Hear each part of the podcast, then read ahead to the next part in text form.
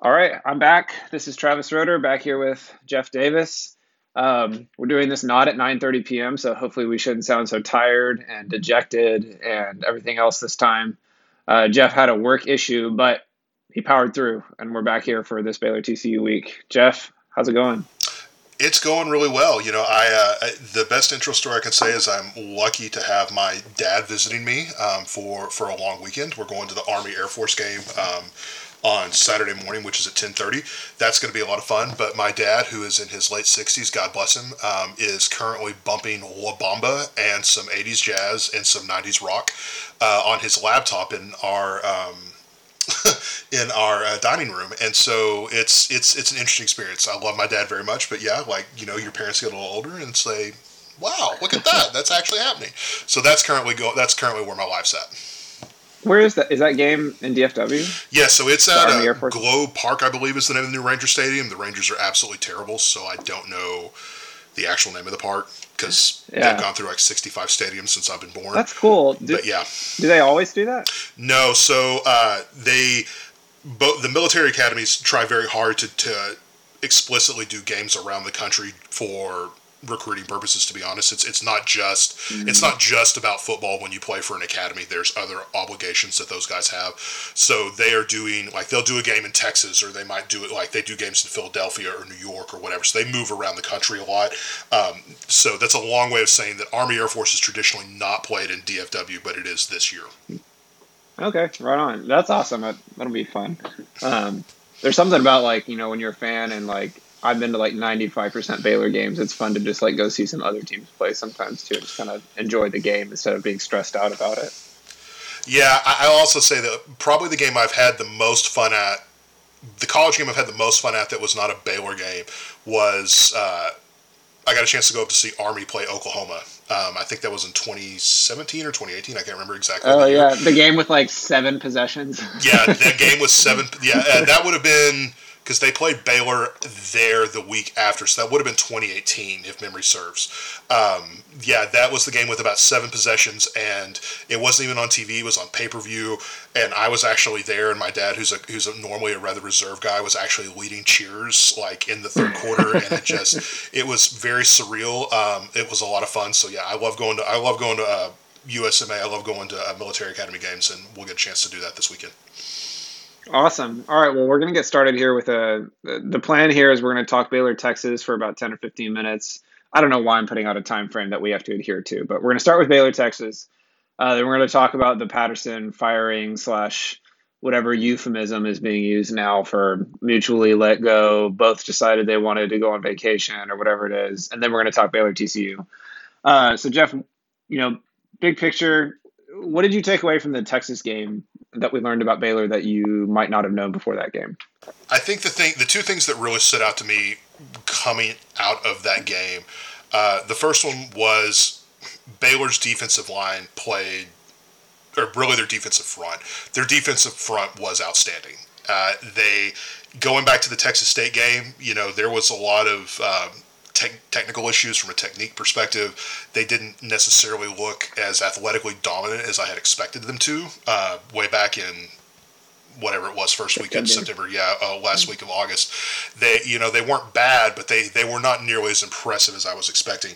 Uh, coming off of the bye, they looked they looked really close to dominant and that I, I, was not expecting that much growth from the defensive line. What they were able to do against Robinson from a uh, gap control issue, I mean, they just they really dominated that game. I mean, the story of that game was there was the front's ability to just squeeze the life out of the Texas offense. And what? So, Jeff, let me interrupt you real quick, Jeff. So, like I talked, like before the game, I talked about how much I love the Baylor defensive line and how they're playing, and I think you like largely agreed, obviously. But what what was it in this game specifically that you were like, okay, we knew they were really really damn good, but this was the next level that I didn't expect.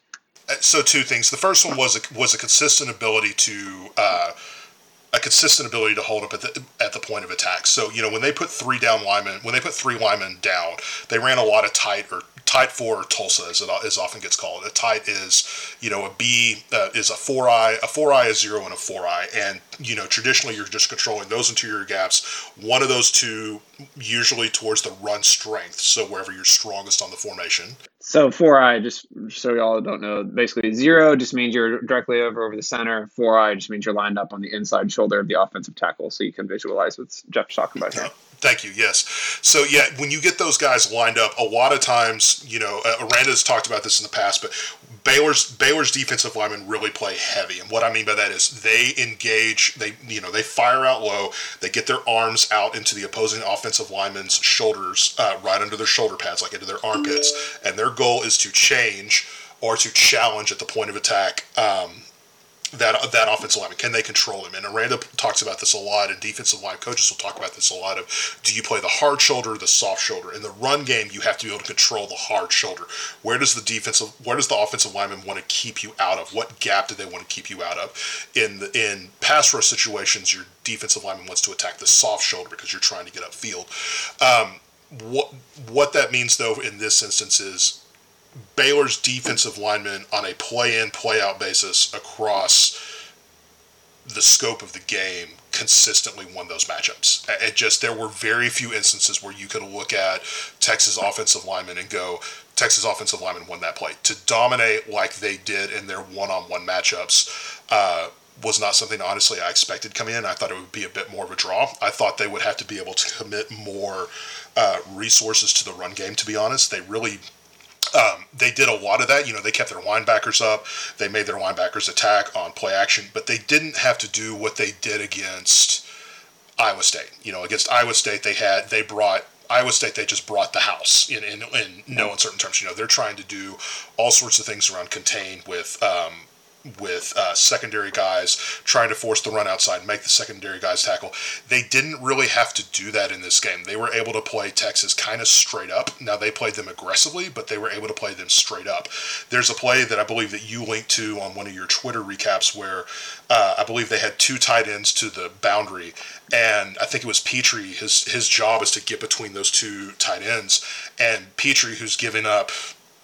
I mean, 50 pounds at least. To, yeah, 50 pounds at least to each of those guys. So a combined, I mean, you're looking at like 300 pounds of loss, and he buries both their tight ends on that play, and it's a loss of four because they can't get him moved off the edge. And I just they played with a they played with the the, the defensive line played with the technique that I wasn't expecting, and that allowed the uh, that allowed the linebackers and Pitre to play with the physicality and an attacking style on pretty much everywhere that really allowed them to overwhelm. I think that's the right word. It really allowed them to overwhelm the Texas uh, offensive front. Um, they did not have a lot of answers in that game, really at all, throughout the course of the game. And you just kind of Texas. I think one of the reasons we saw that fake punt call, if I'm being, if when I thought about it more later on, is I think the reasons we saw so much of that fake punt call, or that we did see it, was Sark knew that he didn't have a lot of options. Like, they were having to roll the dice with 50 50 shot plays. And a 50 50 shot play, if you convert 50% of them, which they did, you're you're doing really well. And they just didn't, they weren't able to generate enough off of we talked you know we talked last week about their they're not good enough on their on their base bread and butter plays. That was really the story after that first drive in in the third quarter. They just were not able on their base plays to generate enough offense. Yeah, I think it's really instructive if if people want to look back to, to know what Jeff's talking about here when he's saying like you know Baylor was able to play straight up, and then he compared it to the Iowa State game, which is a great comparison because in that Iowa State game, um, you know Baylor used one of their safeties like down in the box at the snap. You know Christian Morgan, Baylor's strong safety, was setting the edge on a lot of those plays this game Baylor was definitely keyed in on Robinson. They definitely were playing extremely aggressive on any sort of uh, play fake or you know anytime the ball got put in his belly. But their safeties weren't at the line of scrimmage at the snap. They were relying, like you're saying, Jeff. Like that was what was really impressive. I, I totally agree. Like the the defensive line dominated us that way. The guys could rally to the ball. You know, linebackers just love to play free, and like you were saying, Terrel Bernard and Dillon Doyle, they didn't have guys on them pretty much all day. And when they did get guys on them, it was a second or two after the snap, so that way they that way they were able to generate a good angle or like um, build up a good head of steam, so that way it wasn't just an offensive lineman kind of immediately on them. So yeah, that ability to just kind of play straight up. Um, yeah, I mean, I don't want to say it surprised me because I think we've seen just like continual improvement from the defensive line, but it was just good to see. I mean, Texas offensive lineman is they're as talented as as, as you're going to see in the Big 12, and for Baylor's defensive line who's certainly very, very talented in their own right. But, you know, I, I, guarantee you, Texas fans and Texas coaches don't think that Baylor's defensive line should be able to just dominate Lim like they did. So, really fun as a fan to see. And it's just, I think we talked about it before the game too. You know, when you get that play up front, it just makes everything so much easier. It makes it easier on the linebackers, makes it easier on the safeties, and it allowed them to just play with a kind of aggression um, that makes winning football really easy. yeah. Yeah. Uh, and what about on offense? Uh, Baylor Baylor offensively. So uh, you know, I, I, made the mistake of tweeting um, tweeting without watching the, the actual game. Um, I was at my son's birthday party uh, at, at, earlier in the day because my wife had asked me about over a month ago. You know, hey, when do you want to do this? When do you want to have your son's birthday party? And I said, well, let's do it at eleven. You know, get through it in the day. You know, our son's. You know, anyone that has kids out there knows your nine year old's like a complete animal on the day of their birthday party. We'll have the party. They'll come down off of a high and just you know like veg out because they'll be so ecstatic. I'll be able to watch the game in the afternoon. It'll be great. And of course, the game was scheduled for 11 o'clock. So I didn't, I, what, you know, I, I was, I had to watch it from, uh, not really watch it, but I was at the birthday party for the first three quarters. So the only thing I saw were some uh, highlight clips, and I made a mistake of tweeting out that, um, you know, PK uh, Kwiatkowski had really had gotten the better of Grimes because on the two turnovers they ran plays that I legitimately had not seen from them before. Um, they ran a Tampa two and they did some other stuff that wasn't quite a poach, but something I didn't recognize on their on uh, Gerry's two um, interceptions. And to be clear, you tweeted this after the first half, just to, yes, I did. I tweeted this after the first half. Thank you. And, and at just, least you didn't tweet it after the whole game. That would have been even worse. yeah, after the whole game. Yeah, I should have just waited and like looked at the tape instead of just tweeting like a moron. Uh, but I had done that. Uh, what really kind of what stood out to me, they really honestly did what I thought that they were going to be able to do in that game, particularly into the second half. They Texas linebackers just weren't good enough in that game. And they're just they're some, sometimes sometimes it's really easy to say out loud, and in this case, they weren't good enough to win that game. Texas defensive line, I think, is good enough to win that game. I think that they were, uh, particularly, I thought Sweat played really well. Collins. Um, when Collins comes out whoa, he's so good. He played he played too high in that game for a lot of it, but you know, early in drives especially when his technique is there and his his his um his car I didn't say his cardio is all there, but it just it's easier to play with technique earlier in a drive as a defensive lineman um, because you're just not tired already. But when he came out low, he won a lot of his matchups. He played extremely well. When he came out high, he was able to get washed a lot. And as you saw, kind of later on into the game, when their cardio got a little worse, they just they need their linemen to be so. talk about Texas, they need their defensive linemen to be perfect. And they're just not perfect. They just they don't have the depth to be perfect. You know, they're playing Baylor. I think rotated more defensive linemen than Texas did in that game for the most part. I think Texas was really relying on about four to five primarily on standard downs, and you know those guys are playing a ton of snaps and they have to be perfect, and that eventually just doesn't hold up. And eventually it didn't hold up, and you know Baylor was able to kind of get away with the win. Um, Gerry did not play as well as I thought he would. I think part of that is that Texas really dialed in to try to they they were deliberately trying to show stuff where they were going to go into the middle of the field. We talked last week about uh, I didn't understand why they kept running a cover four. They didn't run a lot of cover four in this game, as near as I could tell. It seemed like they were trying to get us to throw us. I'm not on the team, forgive me.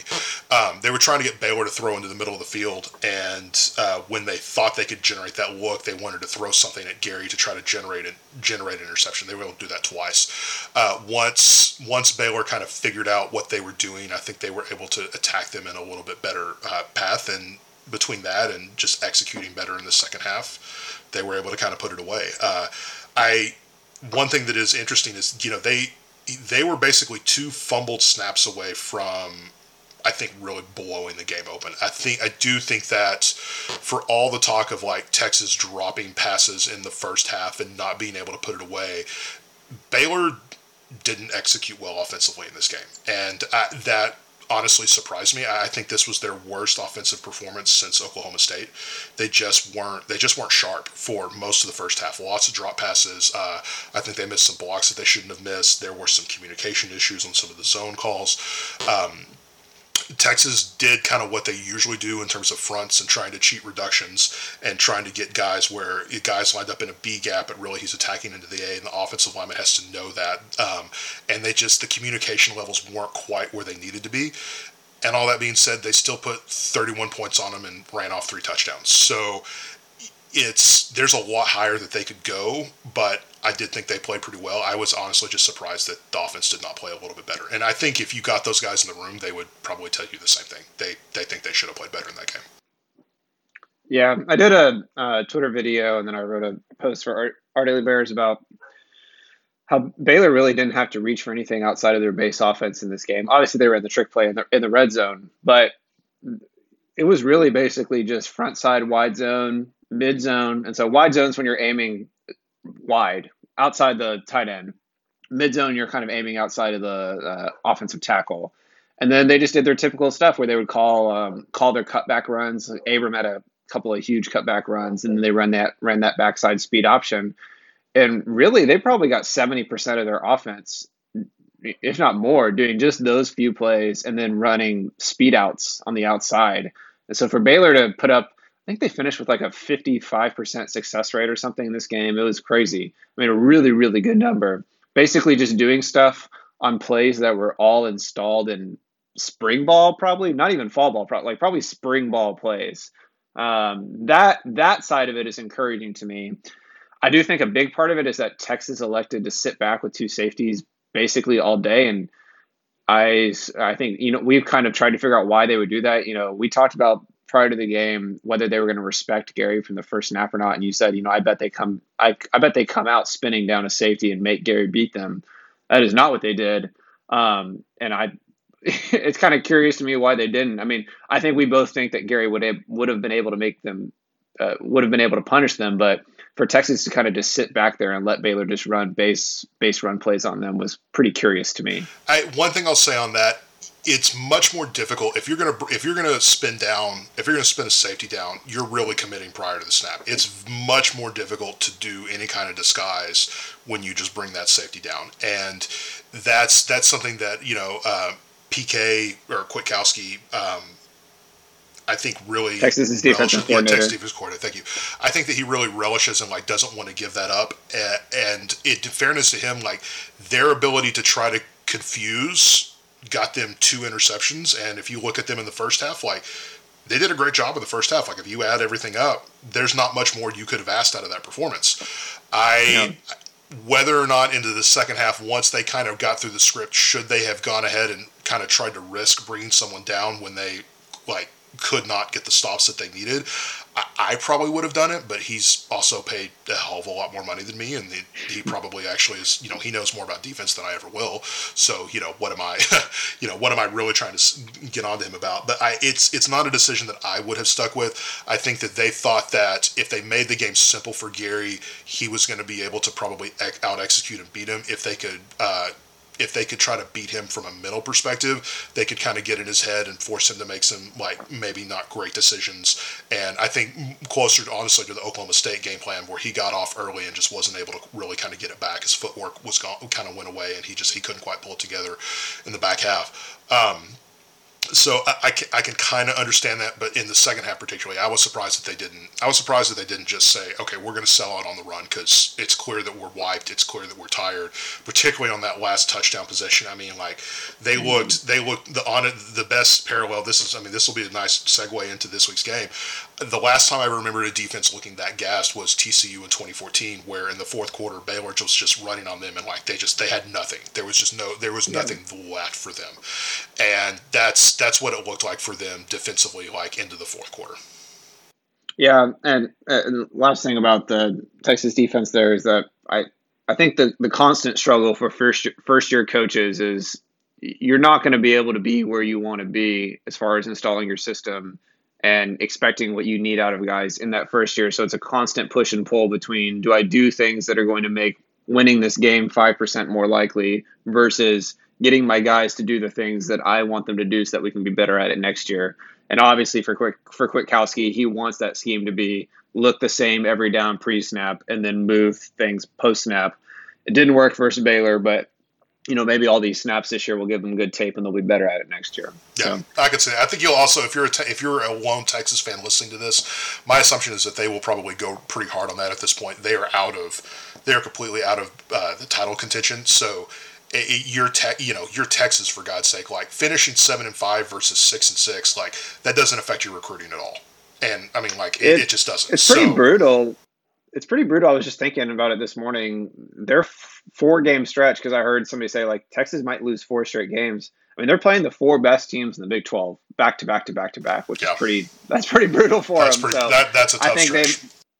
I think they might feel if they lose at Iowa State, which I would not be surprised at all. I think Texas fans might really be feeling sour, but they should probably be able to get a few. I mean, they still have to play Kansas, so they have one more win left. But yeah, for sure.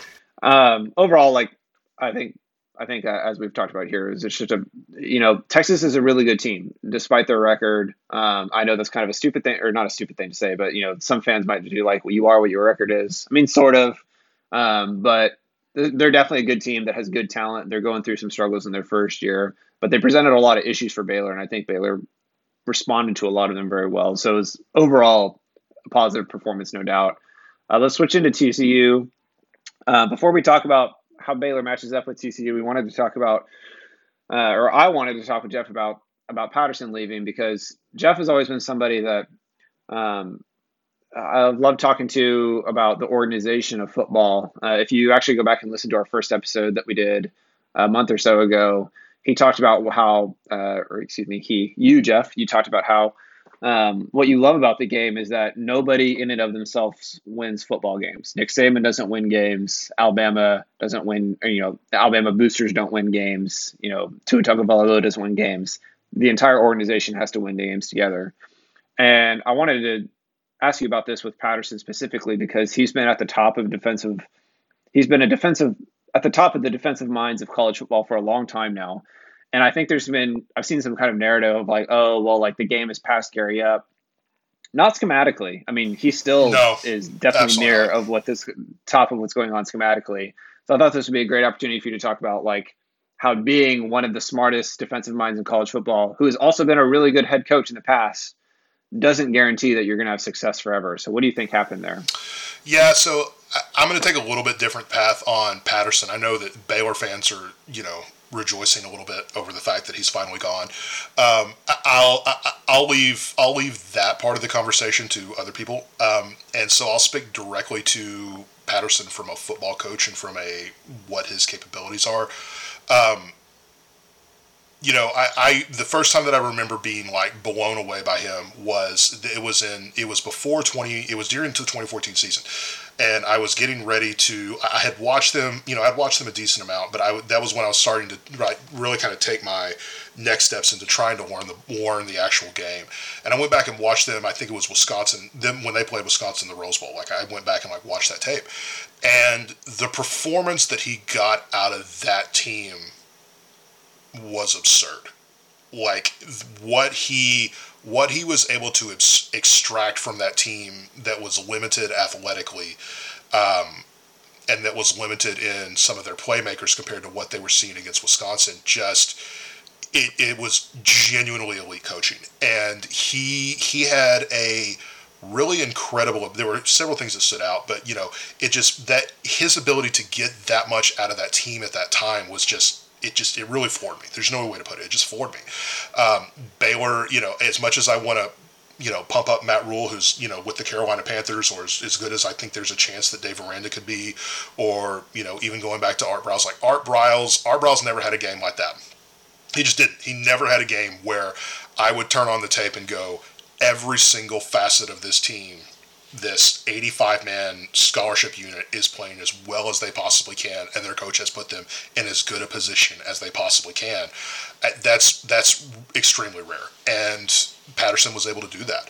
Uh, he was able to do that defensively. I think what really stands out to me about Patterson was he was one of the first coaches, and Aranda spoke about this earlier, and he's you should listen to Aranda talk about Patterson because his his riff on basically LimeWire, but for coaching tapes, is really kind of hilarious.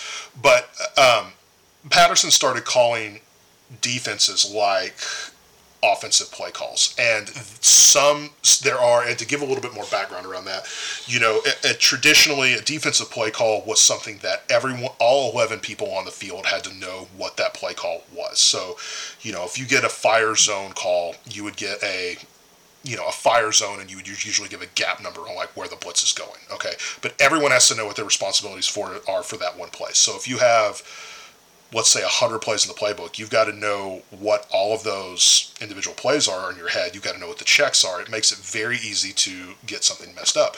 What Patterson started doing at the time was um, he started calling it like a West Coast offense. So in the West Coast offense, if you want, you know, the the Jon Gruden famous spider two Y spider banana, spider Y banana, all that stuff. Like the reason for that is it's not an individual play call. You're just listing out the responsibilities for every single deployed individual. Okay. Um, they started calling defenses like that. So you would get a three word play call that might be, and I'm going to make this up, okay, but let's let's say you got like a um, usually you would list it, you would break it up into three areas your front, what your run fits are, then what the boundary call is, what the two people are to the boundary, or excuse me, to away to the play strength, and what the two people are towards the play strength. And because they ran so much quarters, which is two safety, two safeties back, they were almost always playing three over two or two over two over one, which means you've got three defenders over two offensive men, or two over one is you've got two def- two defenders over one offensive guy, and then they they tried to get their um, linebackers to bail back out if there if it was an obvious pass. Yeah, so I think to help people visually here, so like let's think of a standard offensive formation. So they're in eleven. The offense is in eleven personnel, one tight end, one running back.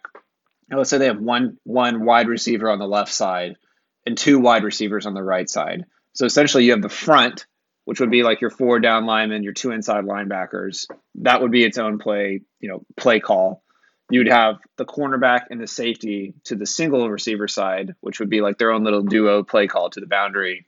And then you would have your three guys, you know, your two other safeties and another cornerback. That would be to the two wide receiver side. That would be like their own little unit. And Patterson, you're saying essentially he would get he could give each of them their own little play call. That way, not all of them had to be, you know, all of them were working in concert, but it wasn't like they the play call encapsulated all that. He could really kind of mix and match depending on what the offense was doing.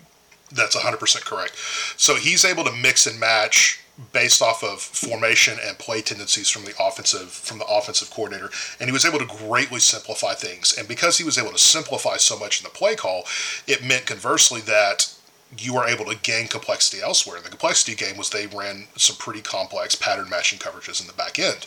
But because they were able to split those calls up, it made it a lot easier for um, it made it a lot easier for their safeties and their cornerbacks to be able to say, okay, like I'm getting a sky call, which or I'm getting a cover two, or I'm getting a two read, or I'm getting a Seahawk call. Like those are all like very generic terms, and we won't go into all the match court, like all the all the different rules around all this stuff. But when you hear that call to your play side, like you know if you're the cornerback, okay, I've got one of three things and it's very straightforward. Like, here are the three things that I've got to do in order to make this happen right here. And the ability to simplify that meant that they could play very, very fast. Um, and as long as they weren't busting uh, rules because they, you know, they were able to simplify it enough that they knew the playbook really well, then they were able to kind of they were able to run a lot more complex coverages that a lot of schools were not able to do because of the way that Patterson taught it. So Patterson's genius was not part of it was schematic, but really the difference I think for them was the way he taught defense, um, the way he was able to get it installed with them. Um, so, so let me. So this is Dave Aranda says simple can be sophisticated, right? And what you were just saying is like this allows for more complexity, but why is that? Why does the simple call mean that they can play faster? Why does it mean that they can do more complex stuff as opposed to the whole defense calls that most other defensive coaches were using? So, well, eh, there's there's different there's different flavors on all this stuff stuff. Okay, so like Kirby Smart is really well known right now. Like Kirby Smart has one word play calls. All right, Dave Aranda has tended towards that as well. All right, so Dave Aranda like Dave Aranda has two play calls that they run. They call one rat and they call quarters, and you'll get variations on it because they run an unbelievable amount of checks. But when they get up on the line, someone's going to say one rat, and everyone knows what that means based off of what the what the uh, what the formation looks like in front of them. They you know that really dictates the play. So why like getting back to that to the question I hear like how can the simple be more complex? In that case, it's if you if you know if you can simplify the rules so that your team your your not your team your individual players don't have to process that's really kind of the holy grail because when when you think about reaction times particularly with a DB, you know, let's say a DB is playing at, at an off technique at like six yards. Okay, if he has to hesitate, let's say three quarters of a second because he's unsure what his rule is. Okay, in the three quarters of a second that a that a D1 athlete is moving at full speed, your foot is not maybe not on the ground, but maybe that you maybe in that time you've planted your hip and you've gotten your hips past the CB and the play's over. So that difference in the three, like that three quarters may not seem like a lot, but if you can reduce that three quarters reaction time down to a half second to a quarter second, like if you can genuinely do that, you know, it seems like, oh, well, it's just a half second. Well, when it comes to trying to like handle guys out of their breaks or handle guys that are putting their hands on you and trying to get past you. Like that half a second is the difference between you being out of phase covering a guy down the field or you being in his hip pocket or you being able to get across a guy's face to break up a pass. And so patterson really worked hard to try to instill a supposed, not a supposed, but a, a, a, complex defense that allowed them to think very simplistically and be able to make very fast snap judgment calls without having to go, what is my rule in this particular thing if I'm the, like, you know, a, let's say you're in a Tampa, not a Tampa two, but like let's say you're in a two read call and you're on the backside, you're on the backside of that, which means you're there's a three over two to the to the play strength, and on the backside maybe there's like a, there's a two over one. Um, so you know, if you if you have a one word play call, like you have to go through the process prior to the snap. Like, what am I supposed to do here? Like every every defensive player typically does that. You know, um, do you know? Do I have the flats on this call? Do, what what exactly? So, like have? an example would be like, okay, so against this formation, you have a one word play call, but you have to think, okay, this week we installed this game plan, and I know on this play call against this formation, it means I have to do X. But when you're able to kind of uh, when you're able to delineate or you know give each different unit their own play call essentially. They don't even have to go through that process. They just know i've been given this which means i have to do this. Is, that a fair interpretation of what you're saying? Yeah i think so. So i just what he was able to do there was I mean, rev, uh, uh, uh, maybe revolutionary is probably too strong of a word, but certainly evolutionary.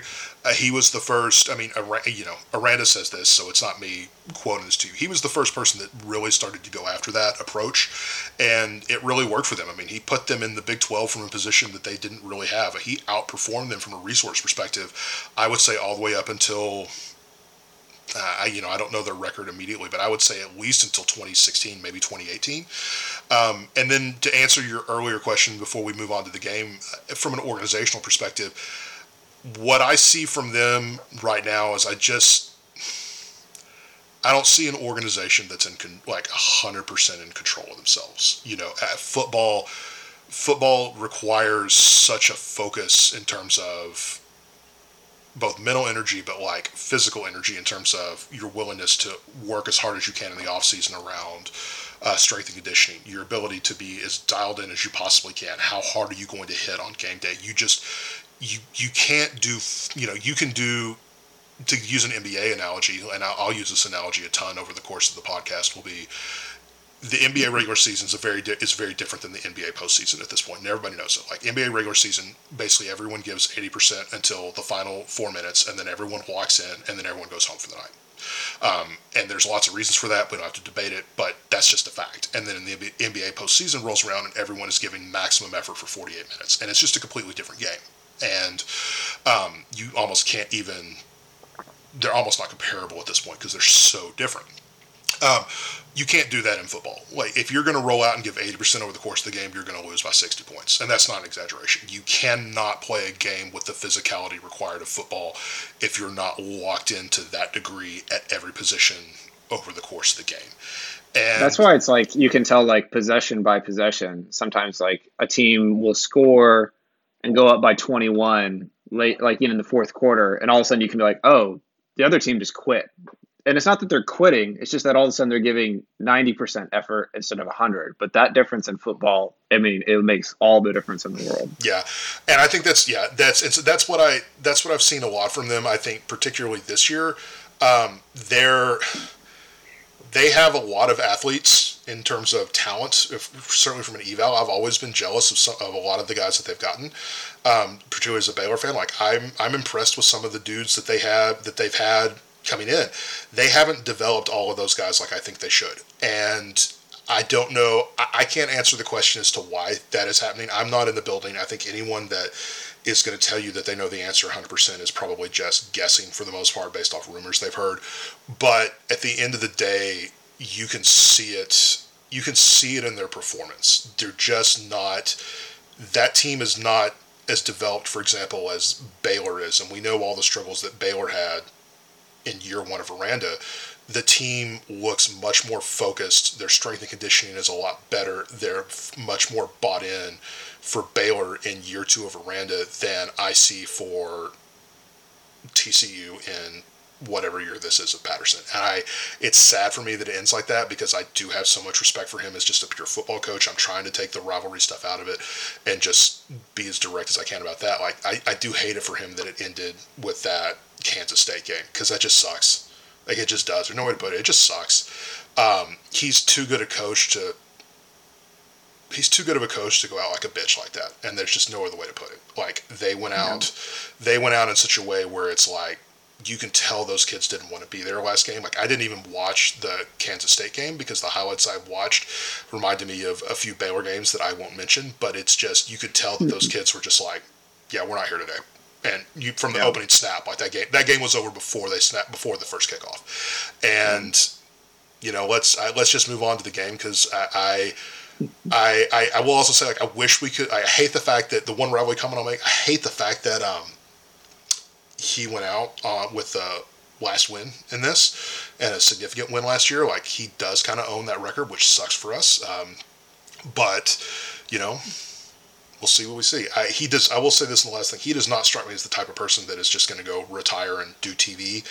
Um, well, Kill said Jerry Kill said he's going to be a coach. So I don't know where he will go, but yeah I, yeah, I think I did hear that. I don't know where he'll end up going, but I just he's too he's too whatever to go. I don't know if it's gonna he's gonna yeah. end up at like honestly the, the place that he should go and this would be really kind of hilarious. He should go to Bama like and be the DC like that that would be that would really be kind of incredible he could be the, the next reclamation project for Saban he could see how Saban runs the organization um, if, he's the he's the classic guy that Saban would probably just absolutely love to have on staff because, you know, Matt Rhule said this, uh, Aranda said this, like he's a football guy. He's an extremely he's an extremely talented coach just from an X's and O's technique schematic standpoint. So, um, yeah. Yeah, just last thing before before the game, do you have any kind of general thoughts of not necessarily with Patterson because who knows, you know, what was the internal source of downfall there with what caused the organization to crumble, but do you have any kind of theory or generic thing you look for when coaches that have been successful for, for a long time kind of just end up dwindling? Do you because it doesn't really seem like with Patterson it could have been his focus. His focus seems like it was there. So how does an organization kind of lose focus if its coach is still all in? Organizational focus can't is not a it can't be 100% top down driven. Like that just doesn't work. So eh, eh, you know and Matt Rhule is a real good example of this. Like Matt Rhule went to great lengths to try to cultivate senior leadership. And by um, by 2019 they really kind of had it. And you know there's a story I, I won't name names but there was a story about a recruit that a lot of people were excited about. And this person showed up and really wasn't given a lot of effort. And there was a senior on the team that went up and was just like we're here to get better. And if you want, if you don't want to do that, get your ass off the field. And the guy quit. And most staffs outside of Matt Rhule would have gone, no, no, you come on back. We'll get it figured out. You know, we'll do all this kind of stuff. And that kid, that kid, that kid was gone. Um, so you, ha- if you don't have, and the, the key to that is not, the key is not necessarily that that kid left it's that the seniors had enough trust in the coaching staff to make that statement. You know what I mean? Because if the seniors don't trust the coaching staff 100%, they're not going to say that because then what'll end up happening is the coach will go, well, you know, we really need him. And all of a sudden the senior looks like a jackass and the freshman's like, well, what are you talking about? I can do whatever I want to. Like the coach said that. Like it requires an immense amount of trust to, to be able to make that statement in the moment. You know what I mean? And I don't it does not appear to me that TCU's senior leadership over the last few years had that level of trust and buy-in with the staff because you can't just like your head coach can't be running around yelling at all 85 kids 365 days a year. It just doesn't work that way. You know, um, you need you need guys that are telling dudes not to go out on Friday nights in April because it's three it's 3 a.m and nothing good happens after 12 you know what i mean like that sounds really dumb but like you you coaches can't do that you have to have senior leadership to like tamp down on some of that stuff and it just it just didn't seem like to me that that trust level was there. That is a little bit of a projection. Gonna be very clear about that. But when I see that team, that's that's what always stands out to me is that there's that's what you and that's what you could see with a team like Clemson, for example. Like Clemson has elite senior leadership. Alabama has elite senior leadership. Um, Baylor in 2019 had elite senior leadership. As near as I could tell, this Baylor team has really good senior leadership. I, you know, that just I don't know as much in the ins and outs with Baylor this year, but that's that's what I would say I notice the most about when, when staff start to fall off a little bit is they just lose that connection with the upperclassmen. Gotcha. Well, that was all great. Um, we'll do a little bit on the game this week. We're not going to preview this game nearly as long as we did um, the Texas game. Uh, I didn't treat this week like a bye week, but I sort of did. Uh, just from a preparation standpoint, because I've watched a lot of TCU this year, and I feel like I've watched enough to know that if Baylor has its act together, this game shouldn't be within two scores. Um, well, also, you know, college football's. Go ahead, Jeff. Go ahead. I was going to say I, that's going to be dependent on whether Duggan and Evans play. Um, it seems, from what I've heard, it's the word I was told was um, doubtful that they play for differing reasons. Um, I think it's probably very safe to assume that at least one of them won't. I don't know. I don't really know what's going on with Evans, and I don't want to speculate on that. Um, it seems like Duggan's foot issue is something that, honestly, at this point, like they're almost certainly not in a position to make a bowl. And now that that's out of reach after the um, K State game, like there's no reason to put him out there and just be an immense amount of pain when you can't even make a bowl. And yep. I, think I'm not going to say that I'm not going to say that uh, Krill. I think I can't remember if it's Krill or Kill, but um, Kill. Kill. Um, I, I'm not going to say that he needs to sit him down or anything like that. I just if if I was in that position and there's nothing to be gained realistically from it, then like, are we really going to put this guy through hell to do that? It seems unlikely to me, but I don't know. If both those guys are playing and they're on top of their games, this is, you know, there's a lot, of, like, there are a lot of pass for TCU. If one of those guys is playing, it's a lot more difficult. If both of those guys are not playing, um, then it's really it's really a game about whether or not Baylor wants to show up and execute. I mean, it just it is. My my impression of this game, um, from a very like path to TCU winning this game is they're going to have to score, and they're going to have to score a lot. Is that kind of how you feel as well? And that, that is that why you're saying like Duggan or Evans both probably need to play, or one yeah. of them needs to have a great game? Yeah, I like a healthy Duggan. I think is really underrated by the Baylor fan base. Um, he's not healthy right now, so his mobility is way down, and so without that, without the, th- without the threat of that run game. Um, so much of what he wants to do and what he's good at, they just can't call. Um, so it, it greatly, you know, even if he's playing and he's not nearly as mobile. It's not nearly as good, but I do think like they're going to have to score in this game. Uh, they have they have a couple of limitations defensively that I just don't know how they get around. Um, and it's just I think that they would, barring something bananas like Gary puts the ball on the ground four times, or you know we you know there's two blocked punts like you know, it, barring barring a crazy path like that, which is possible, but again, there's a reason we call it the crazy path. Barring a crazy path like that, TCU is going to have to get over 31 points to score in this game, and if they don't have Duggan and they don't have um, Evans, it's hard for me to believe that they're going to be able to put more points on Baylor than Texas or anybody else has this yeah, year. Yeah, yeah, it just that doesn't that does not seem realistic to me, barring like yeah. a pick six and some stuff like that. So yeah, I mean, I like you know, college football is crazy, and like every week there are results that that people think, well, you need this crazy thing to happen for them to win, and then it happens. So like that that's what makes predicting kind of difficult in this game because you always have to give caveats, and then the caveats happen. You know, and there's someone that we talk ball with. Um, I won't mention his name on here, but you know, he is he's pretty insistent that TCU is probably going to win this game by like 24 points because it's a rivalry game when you throw out all the you throw out all the rules in a rivalry game and you don't care about the X's and O's. Um, you know the reason why TCU always plays Baylor really well is because historically TCU's always had a really good team. Like it's really that simple. Like TCU has really has had a really good team because Patterson's a really good coach and has for a really long time. And you know, one of the things I hope that if you listen to this podcast regularly, you'll learn is that rankings, like AP poll and coaches rankings, are really terrible at telling you how good a team actually is. Like Iowa State, I don't care if they just lost to West Virginia. Like Iowa State is a top twenty team. Like they're a top twenty team. Texas, I think, is still a top twenty-five team. I, I mean, I, I, I view that. Neither of those guys are even close to ranked right now, but it doesn't change how good those teams are. So a lot of times, you know, TCU is rolling in with you know, oh, their unranked TCU is somehow staying within seven of Baylor. Well, it's because TCU is on the front of their jersey and not Alabama. And if Alabama was on the front of their jersey, they would have been ranked. And that's really all there is to it. So because of that difference, you know, those games have been close. Baylor hasn't beaten them. Baylor has not beaten TCU by more than one possession, I think, since '93. Um, is that before you were born? that is the year I was born. That was the year yeah. you were born. God, I'm old. um, so, um, you know, Baylor hasn't beaten them by more than one possession since like 92, 93, something like that. And the reasoning for that is TCU's always been really good. This will be the worst. This will be the worst TCU team that Baylor will have played in basically 30 years.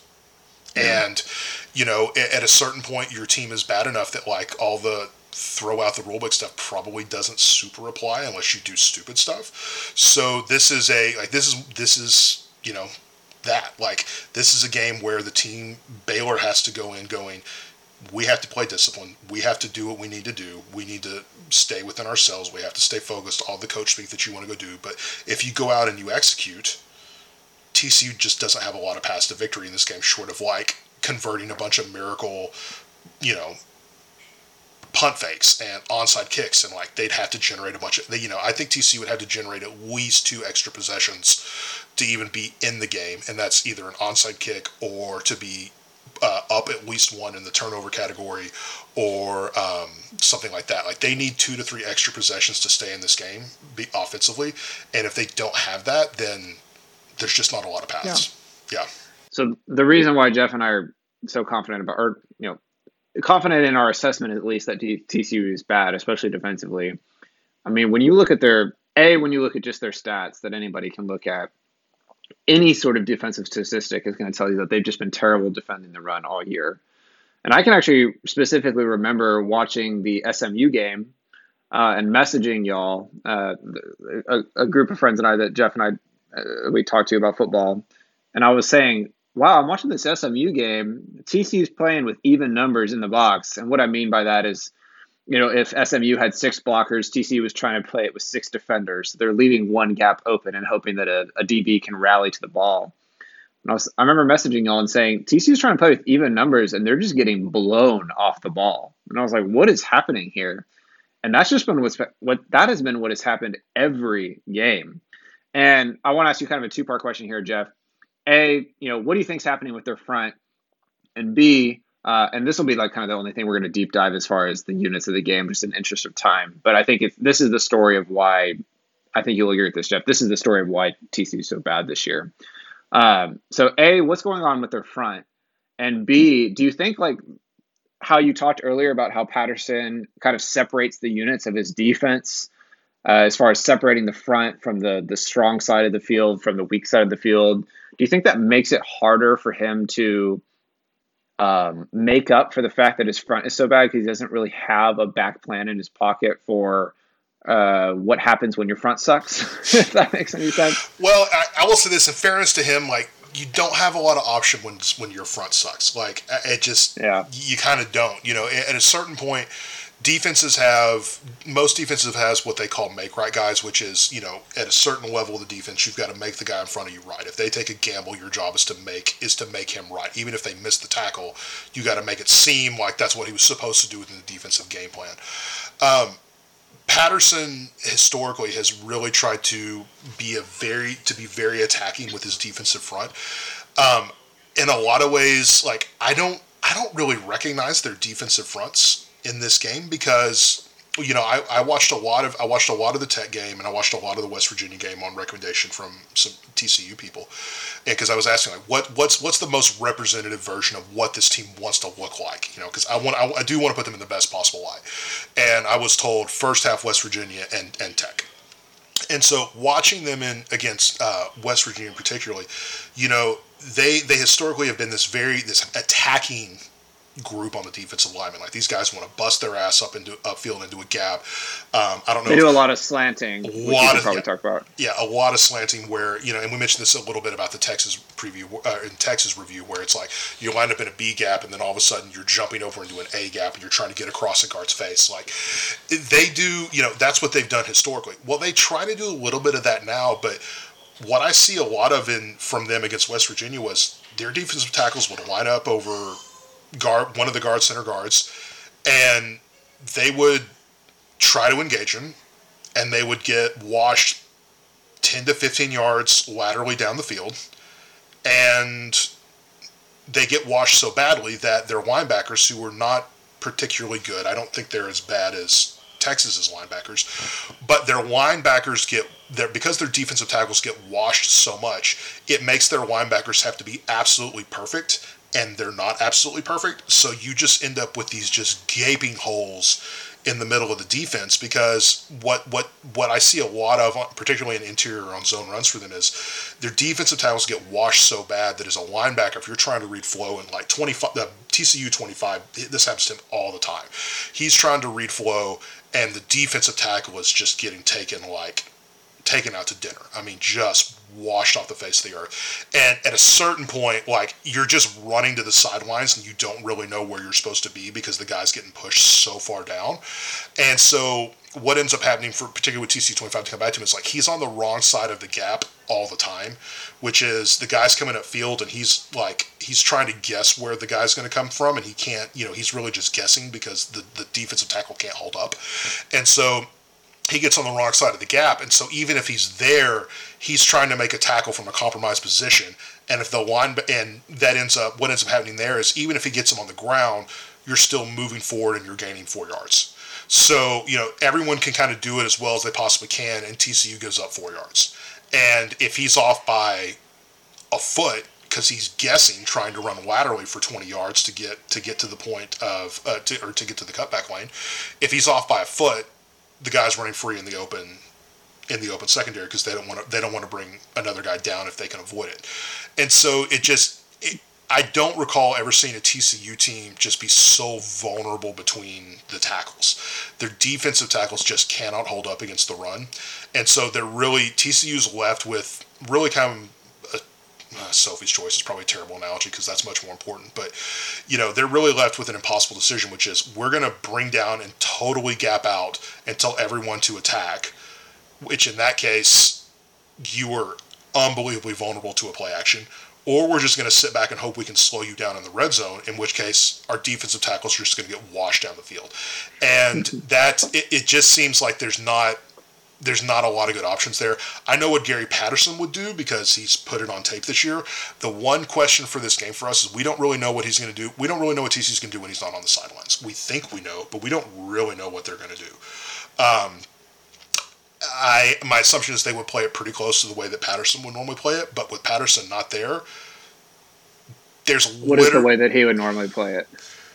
Patterson traditionally like against a unit like this, Patterson would roll it. Patterson would roll it down and make and make GB beat them. Like there's just he would put those he put his CBs on an island. I think everyone remembers 2014 where it was just you know that 6158 where it's just like it's either run or it's a bomb on the rail, and that was the only. I mean, it's literally the only play Baylor ran for you know four straight hours. It was handoff up the A gap or a 60 yard pass. that was just the entire game plan. um, so, against this type of front for TCU, uh, or th- that Baylor wants to run, where they, they want to get people on the line and they want to get people moving laterally in distress, like he's gonna he would if it's him, like I think they're putting people on the line and they're just going, we're gonna take away your rollout game and uh, we're gonna make you beat us over the top because we think that our um, cornerbacks can can hang enough to do that. That's typically been the Patterson game plan. I don't know if they're going to try that again this year, but that's what they've done in the past. Um, so it that, I think that's one thing that makes it question. tough. Well, I think one thing that makes it tough, and I mentioned this on Twitter earlier, is like when your defensive front sucks, you would give anything for to have one get right guy, as you were saying, but have your best player be an inside linebacker or a safety who can clean up behind them and be a difference maker.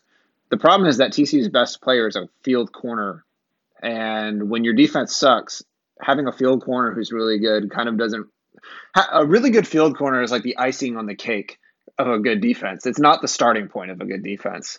Um, so I, I, think that you know it is really nice if they do decide to try and stack the box and kind of just ask Hodges Tomlinson to hold up one v one versus, Thor- versus Tyquan Thornton. But and they will, they almost certainly will do that. They will almost certainly do that. I'd be shocked if they didn't. Yeah, yeah, I, I would too. I mean, I think at this point, like you know, your front is terrible, and you've got to roll the dice in some respect. So. Um, yeah, th- I think that's as far as we're going to go as far as uh, really analyzing this game.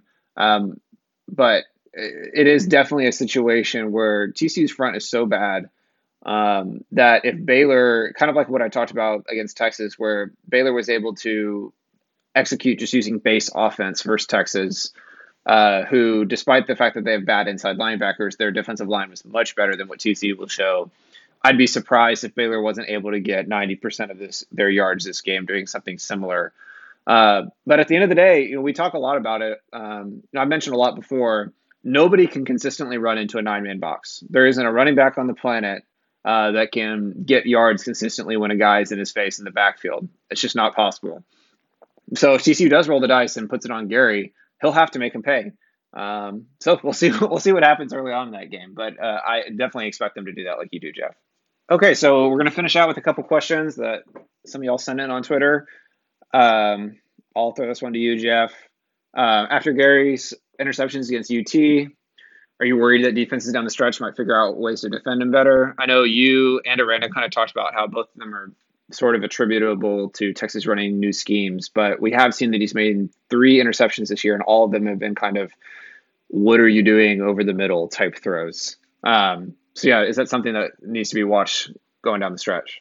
You know, we're not we're not in the. It's a good question. Uh, we're not really we're not in the building and so we don't really know how it's being taught to uh, Gary from uh, Grimes right now. Um, it's really a question of when they go into the middle of the field.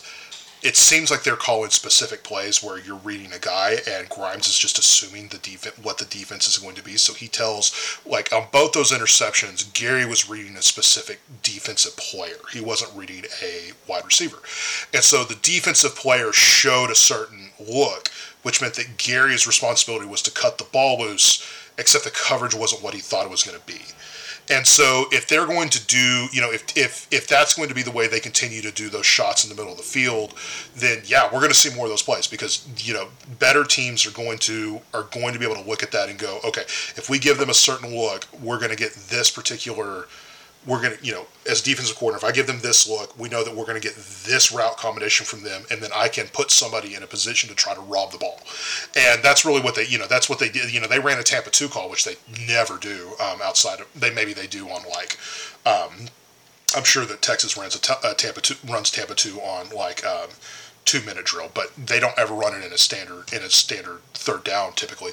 And they ran that on the second interception, you know, and, and really in essence what they're doing is they're trying to rob they're trying to rob that ball. It's a Tampa two call that was really just a rob play.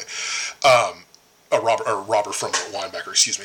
And if they're if that's a long way of saying I actually think we probably will continue to see more more of those plays depending on how they're doing that. Uh, I think that Grimes is very um, concerned's not the right word. Um, motivated in managing Gary because there's still, you know, he's still, it's his first year. Um, he's only had two, he's had three big time games, I think. Probably Iowa State, Oklahoma State, and Texas are probably the three like pressure packed, you know, national TV, lots of people there, you know, every, what, what else going on here.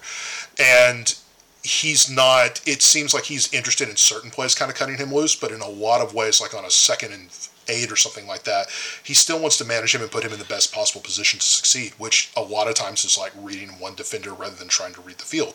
Now, there are certainly plays where he reads the field and he comes back to his primary read, and he's done a good job of that.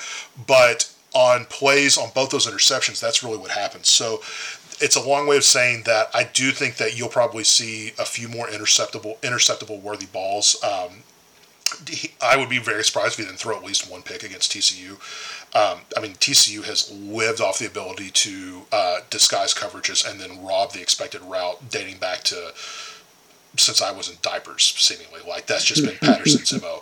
So it's it shouldn't. I don't think it should surprise anybody um, if that happens. I would particularly against TCU like try to make him throw a little bit, like make him stretch that muscle a little bit more. Put him in a position where he's got to read a couple of coverages and try to do a few things in the field because he's going to have to do that against OU. So, you know, maybe we try to get him some more reps in that way. I, I don't know. So, I, I he did not, you know, getting back to Gary, like he didn't play great. He played poorly in the first half. Uh, one thing that is, I think Baylor fans should, you know, be happy about is he played a lot better in the second half. You know, against OSU he struggled in the first half, and he really couldn't. He couldn't really pull it together in the second. His footwork was really bad the entire game. He just he it wasn't there, and I won't say he was checked out or he was rattled or whatever. But once he got going, he wasn't able to pull himself back. That really wasn't the case against um, Texas. He played much better in the second half than he did in the first. You know, his uh, pocket awareness was a lot better. He was able to position himself in the pocket to get some balls off that I thought were a lot better. Um, his accuracy wasn't as good as I would normally have expected. Um, I'm still I still get nervous about him against man coverage teams like what um, OU wants to do in a lot of cases, or particularly what TCU wants to do. They'll get away with it against TCU because of how bad their rushing defense is, but you know, those concerns are still there, but getting back to it, man, I'm kind of rambling on this answer, but um, getting back to it, like, I don't think that, I think TC uh, Baylor fans should be a little, not worried, but just trust Grimes. Okay. Like, being a quarterback is ridiculously hard. Okay. Being a quarterback at D1 level is an extraordinarily tough job. Everyone throws picks. Everyone throws picks. Okay.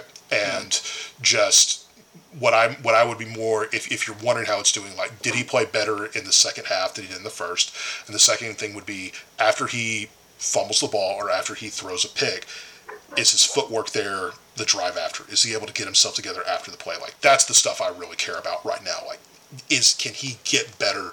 Can he get better on the next play? Can he rack it and move on to the next play and play better? So yeah, I meant to bring up uh, I know we didn't spend too long previewing the TCU game, but one thing that's clear is that Gary still knows how to teach his DBs how to play uh, route combinations. So Baylor definitely is going to want to avoid clear passing downs. Um, it's not a strength of the Baylor team, and it definitely, even though TCU's defense is woeful, they're still good there. Um, and just a quick comment about Gerry.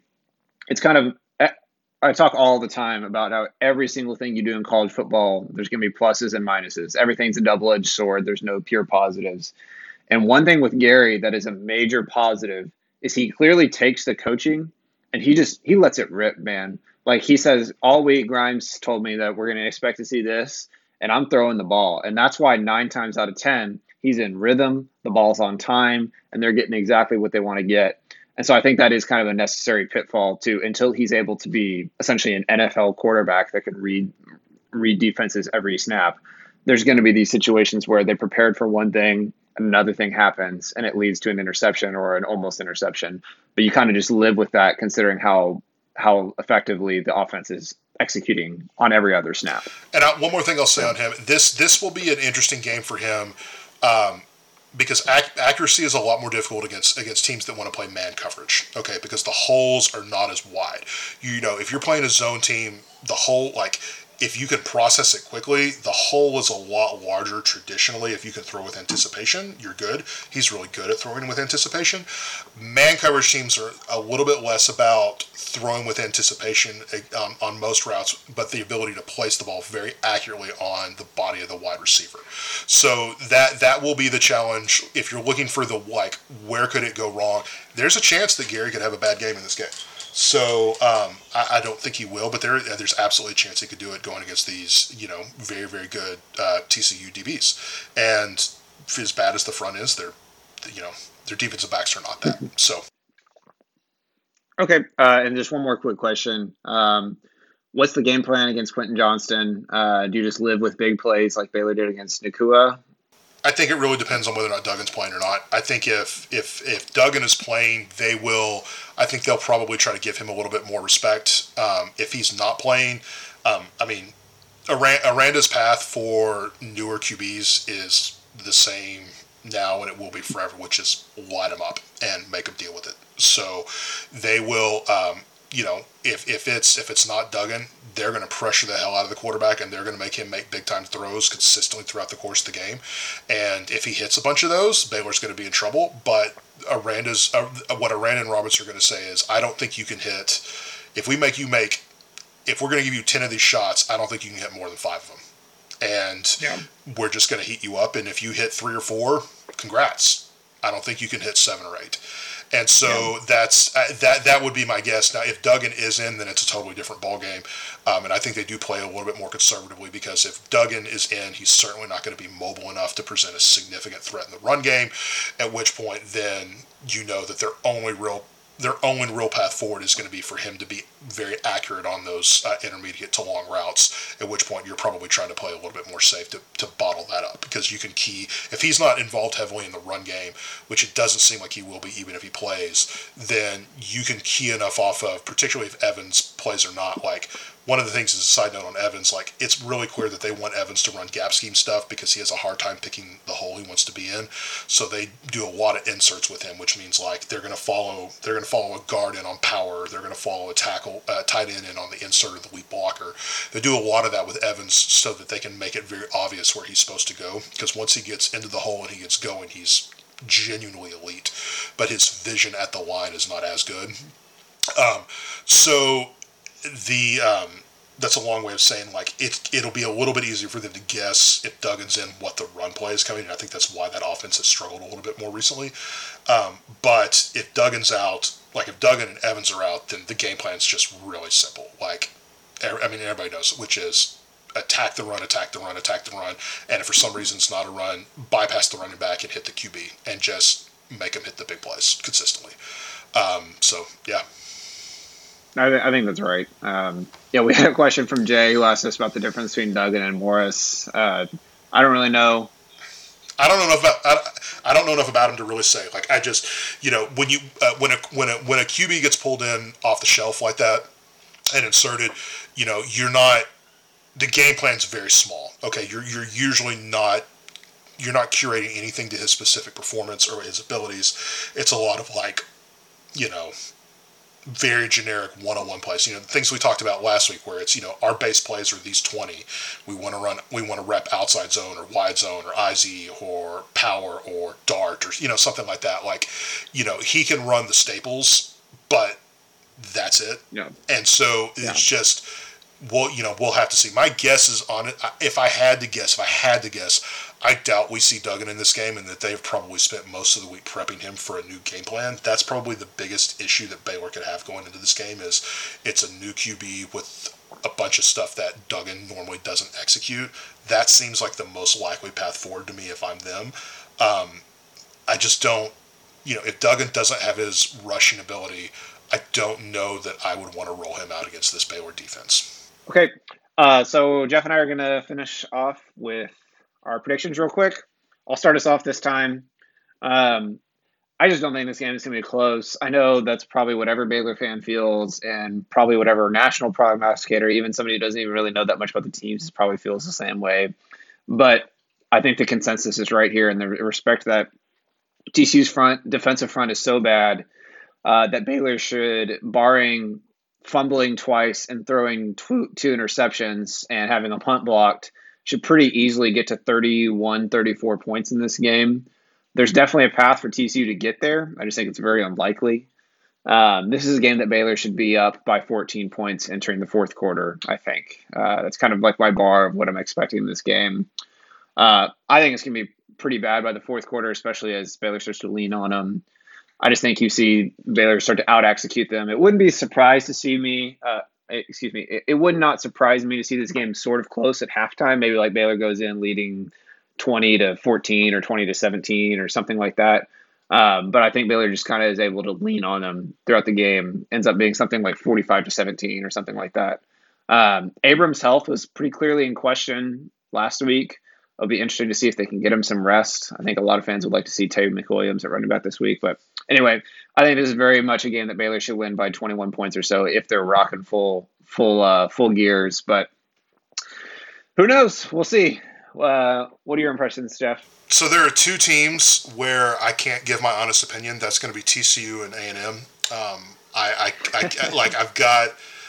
I just got too much history, so like you know, my assumption is that Gary Patterson from you know, is going to rise from Hades and call the game probably from like a walkie-talkie behind a tree uh, that's like 500 yards away. He's going to get the plays in, and he's you know he's just going to be able to get it figured out, man, because he's Gary Patterson, and that's what he's been able to do. Um, you know, if you know, I, I, screw it. I'm going to say TCU 44, Baylor 24 and I'm going to go with that. And you're looking at me like I'm out of my mind, but I just you are I'm out not, of your mind. I'm not I'm not te- I'm not tempting fate on this one until we know until we know what the hell's going on with Evans and Duggan. Like I'll say this, if both those guys are out, if both those guys are out, you can invert that score. Okay? And we'll say 45-24 Baylor. If either of those guys are in, it's probably like a close TCU win, and if both those guys are in, it's probably like a 20 point TCU win. That's what I'm. You know, okay. I'm, no, I'm not. I'm not. You know, I'm not. I'm. I'm not. I'm not tempting fate with this one. I've been to too many TCU and too many A and M games where I thought Baylor might have had the better team to watch us lose in painful fashion, and I'm not. I, I just can't do it. I can't. I can't go there. Too many bad memories. Okay. Well, something you all should know is that Jeff and another friend of ours are very much in the belief system of um, you have to reverse jinx or whatever it is. You, you're not allowed to predict a win, or it also can't happen. So I'm not going to say don't take Jeff seriously here, but um, I don't know. You judge for yourself whether he really thinks that's going to happen based off everything he said for the past hour. Uh, but we'll see. um, Jeff, uh, I know you got your work emergency, and thanks for sticking on for an hour. Uh, hopefully, people enjoy this. Uh, we've gotten a lot of good feedback. I know we both appreciate it a ton. Uh, thanks a bunch hopefully see y'all in Fort Worth on Saturday. Jeff, have a good time with your dad at uh, Army Air Force. All right, see y'all. Bye.